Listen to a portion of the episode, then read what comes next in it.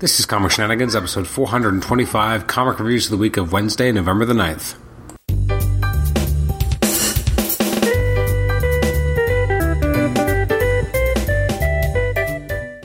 Welcome to the Comic Shenanigans podcast. I'm your host, Adam Chapman, and this is episode 425. It's our reviews episode where we take a look at some of the selected releases from the week of Wednesday, November the 9th. Uh, this episode is going up later than expected. It's actually November the uh, 18th now, so uh, I know what you're thinking. We are not talking about comics from the 9th anymore. I'm going to say nay. Nay the nay. We're going to go back to the 9th and take a look at some of the releases, 10 of them, for instance, or for example, I should say. Uh, and then we're going to uh, talk about some of the stuff that we're going to be talking about next week on the reviews episode once hopefully the show uh, kind of hits a, a, regular schedule again. Uh, the past few weeks, it's been a little, I'm going to use a weird word, higgledy-piggledy, uh, but we're going to be back to a regular um, uh, timeline coming up. So let's take a look at some of the comics that came out this week, why don't we? first up, we have Action Comics. This is issue 967. Uh, this is written by uh, Dan Jurgens, artwork by Tyler Kirkham. Um, what I really like about this is that we, first of all, it's got some great Clark and um, and Jon moments as well as some great Lois moments. Uh, she interacts with Lex Luthor, so that's some big pluses there. But what we also get here is uh, a bit of a follow up on uh, the whole Lex kind of reclaiming or taking over the throne of Darkseid um, that happened at the end of Darkseid War. Um, so it's kind of very over, not overdue, but it's nice to kind of have them go back to something that it's interesting that that was the I guess the last major New Fifty Two storyline, and then once that happened, uh, the Darkseid War, then we had Rebirth happen, and then it's interesting to go back and read it because it feels so of its time. Like it's only it hasn't even been that long, but Rebirth is just feels like such a tonal shift for so many characters. Plus, obviously, the New Fifty Two Superman died um, uh, in you know right before Rebirth happened, as uh, in the death of the I don't even forget what, this, what the storyline was called, but they killed off that version of Superman, and he was obviously a very big character in that storyline. So it's very interesting to kind of see what's going on, and it, it, it's an interesting way of kind of bridging uh, two different eras, even though you know in terms of how many months it's been, it really hasn't been that long at all. Um, so it's an interesting kind of perspective to look at. Um, I actually really enjoyed the artwork by Tyler Kirkham. I think he's definitely you know continues to improve, and there's a, a great sense of vibrancy to his artwork here.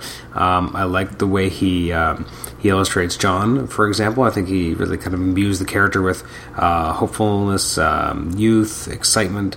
Um, I guess the only thing I would say about his Superman is that Superman almost looks a little young. I like it when they have Superman looking a little bit older, uh, him having a bit of that that kind of I don't know that lived in feel that he looks like someone who's been through a lot, who has kind of come out the other end, who's um, now has a family. Like it's a certain a certain sensibility, and I think Dan Jurgens kind of put it best when we actually had him on the show recently, where he was talking about how you know Spider Man is the teenager, he's the kid, um, so it's weird for some people to see him grow up. But Superman was always kind of this patriarchal figure, so him actually physically being a father kind of makes sense. It's kind of like how with Batman, no one ever really bats an eye about him having Damian Wayne because he always had sidekicks. He was basically a father figure already, so it's it's not even it's not a stretch at all. With Superman, he was kind of a father to everyone in the DC universe because of his kind of status as being, you know, kind of not the elder statesman per se, because obviously in the pre New Fifty Two you had the Justice Society, etc. But he definitely had that that sensibility of being, you know, the, the patriarchal superhero. Um, so I really like when we have him looking and feeling like that. Um, the script obviously really sells it. Um, I just wish the artwork maybe hit on that point a little bit more. Uh, overall, though, I thought it was a good issue. Uh, it's nice to kind of bring again these two eras together, and I'm interested to see where they're going to go from here. Uh, I'm going to give it a seven and a half out of ten. Uh, next up, we have um, All New X Men. This is issue number 15. Um, this is by Dennis Hopeless and artwork by Mark Bagley. Um, I am enjoying this. So I, don't, I, I feel like I missed where somehow um, I guess Madelyne Pryor comes back, but otherwise, uh, it, it's a good issue. We have a lot of you know demons and X Men fighting demons. You have uh, some good stuff with uh, Cyclops and Hank as well, kind of teaming up.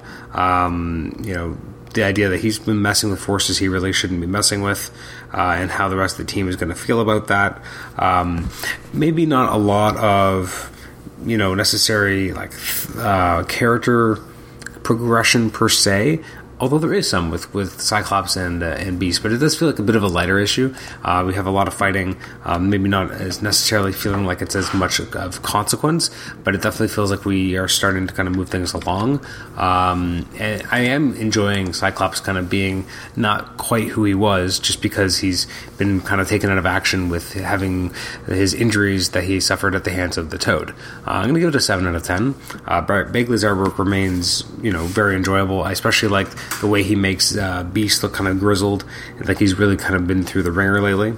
Uh, we've got All Star Batman number four, which I'm just not really digging. It's by Scott Snyder, artwork by uh, John Romita Jr. Um, John Romita Jr.'s artwork is actually fairly good, um, although at times a little static. Um, I'm just not a huge fan of the story. The story isn't really um, you know, sucking me in or, or really kind of gathering my attention. Uh, here, I'm just, I, I, I, didn't find without myself that interested in what was going on. Um, and, and, at times the artwork felt like it was not lazy, but it just felt like we're, we're supposed to see like a massive gunfire and it's supposed to be like this very dangerous field and uh, Batman's really pushing himself to the limit. And I thought the artwork was almost, again, a little static, not quite as fluid. It didn't really sell me on uh, the inherent danger of the moment. Um, maybe, and that's probably because of the static kind of feeling that I didn't really feel like a lived in um, uh, action sequence. So I'm going to give it a six out of ten. I'm just, I'm actually think I'm being more charitable than I need to be. I just, I'm not really digging it. Um, I really liked Snyder stuff before, but maybe it was really that combination of him and um, Greg Capullo really was the secret ingredient there because I think him with other artists thus far hasn't really sold it for me as well. Uh, next up is Avengers 1.1.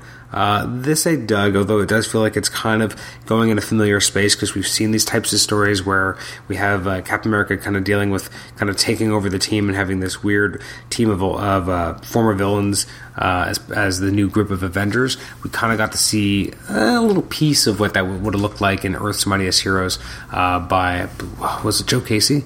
Um, and I think Scott Kolins. That was a great book. Um, this I, I am willing to give a bit of the uh, um, I don't know. I, I like what Mark Waid's trying to do. I just at times thought it was a little I don't know the way that Captain America was written felt a little off-putting to me. I, I feel like I kind of get how the rest of the Avengers are acting. It kind of makes sense there. Um, it's just something about the way Captain America was kind of addressing everyone.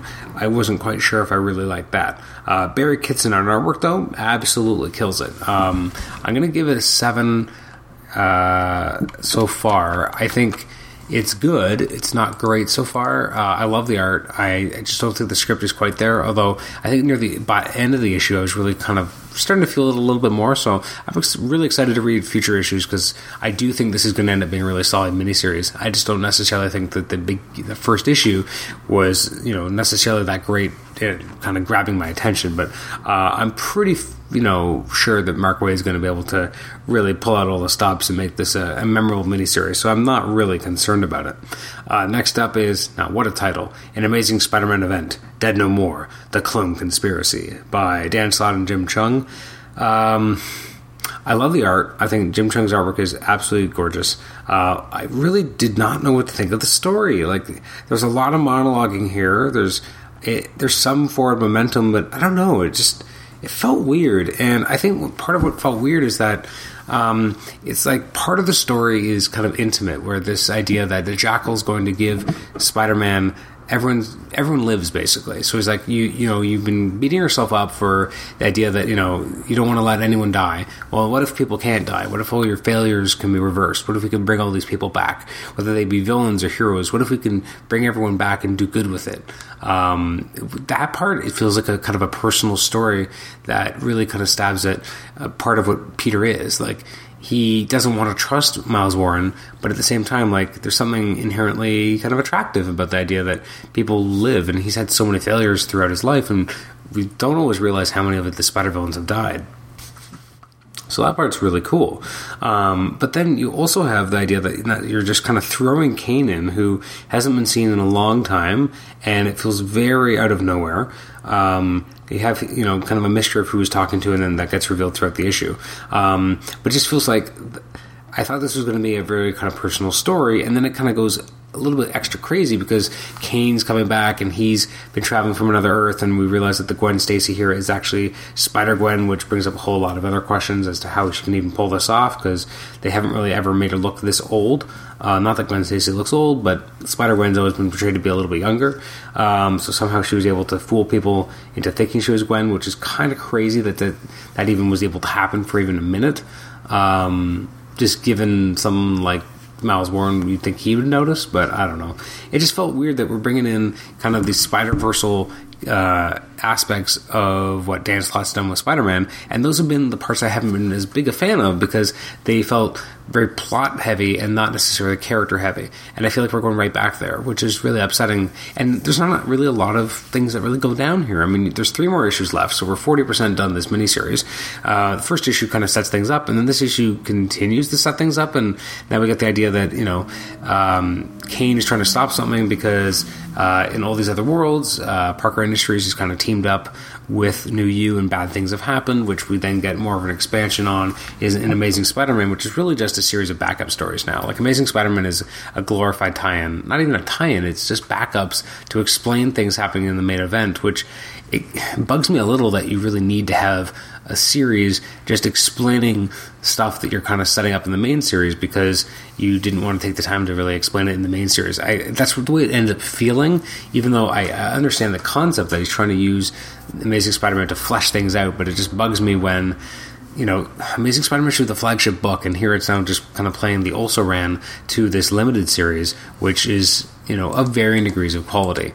Uh, I'm going to give this issue maybe a I'm going to give it a six. The artwork is gorgeous. The story is just not quite working. Uh, there's a few things missing. Some some aspects are kind of there, but again, it just it feel, fails to truly resonate as much as it should, uh, and as much as it could. To be honest, it could resonate more. Uh, next up is Daredevil. Uh, this is issue number thirteen. Um, really enjoying this. This has been really enjoyable.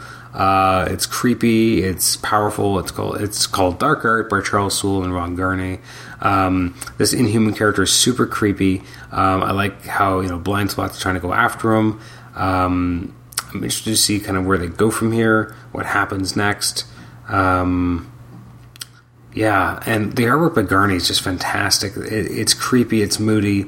Uh, there's just uh, I'm I'm such a big fan of this. Uh, the sensibility he brings into his artwork really you know, kind of drives home the point of the how dark the story can be. Yes, it's very different from what Mark Waid did, and I, I do miss that version of Daredevil, but there's a place in my heart for this too. um, there's just something really attractive in how uh, these stories are being written. We're not still not understanding a lot of you know why why Matt Murdock is in this place, and uh, at times we're just kind of moving plots along and doing good stories, but not really getting as deep into the characterizations as I think we were before um, prior to this launch. Um, doesn't mean it's a, not a good issue though, because it definitely is. And again, the artwork continues to really thrill and entertain. So I'm going to give it an eight out of ten. Uh, next up is Flash. This is issue number ten. Um, it's all right. I mean, it's not great. Uh, it's written by Josh Williamson, uh, artwork by uh, Felipe Watanabe. Uh, the, the, artwork by Watanabe I actually did enjoy, although we've had so many artists lately. Um, there's aspects of it I really liked. I thought the parts where uh, Wally was kind of the front front and uh, center in terms of the characterization, I thought was really strong. Uh, Barry actually is a, a, character I think that is not well served by this art, and neither is Iris. But there's something about the way that Wally was written here, sorry, illustrated, I should say, that I thought was really vibrant and really exciting, and I really liked how Wally looked in the costume and the way that Wally was written. Flash was good too, but just when he took off that costume, I wasn't a big fan of the way that Barry was written. Um, or sorry, illustrated. Uh, I do like the overall story though. That you know, it's kind of interesting. It's basically doing kind of a retread with a modern retelling of the classic kind of story of um, Kid Flash, you know, becoming Kid Flash, learning how to use his powers, but not really knowing why Flash won't tell him his identity, and kind of dealing with Barry and and Iris, kind of trying to look after him, be a little bit too protective. We've seen this before. We saw this in the what 50s, 60s, uh, and in like kind of flashback stories that uh, like uh, I guess Kid Flash Year One type things that Mark Waid did back in the day. And now we're getting this again, just this new version of Wally West, but it's not being written in a substantially different way. So we've kind of gotten this before, but it is you know it, it, has its moments and of enjoyableness, if that's that's not a word at all, but it does have its moments. Um, Barry is definitely struggling with a lot after the last arc. I enjoyed it more than I didn't. I'm going to give it a seven and a half out of ten. It, it's not quite great, eh, maybe a seven. Uh, I think it could be better, but I think it's definitely at least on solid footing, and it can improve from here. Uh, next up is Spider-Man Deadpool. Uh, this is issue number 11. Uh, this is written by. Oh, you know what? I was not a huge fan of this.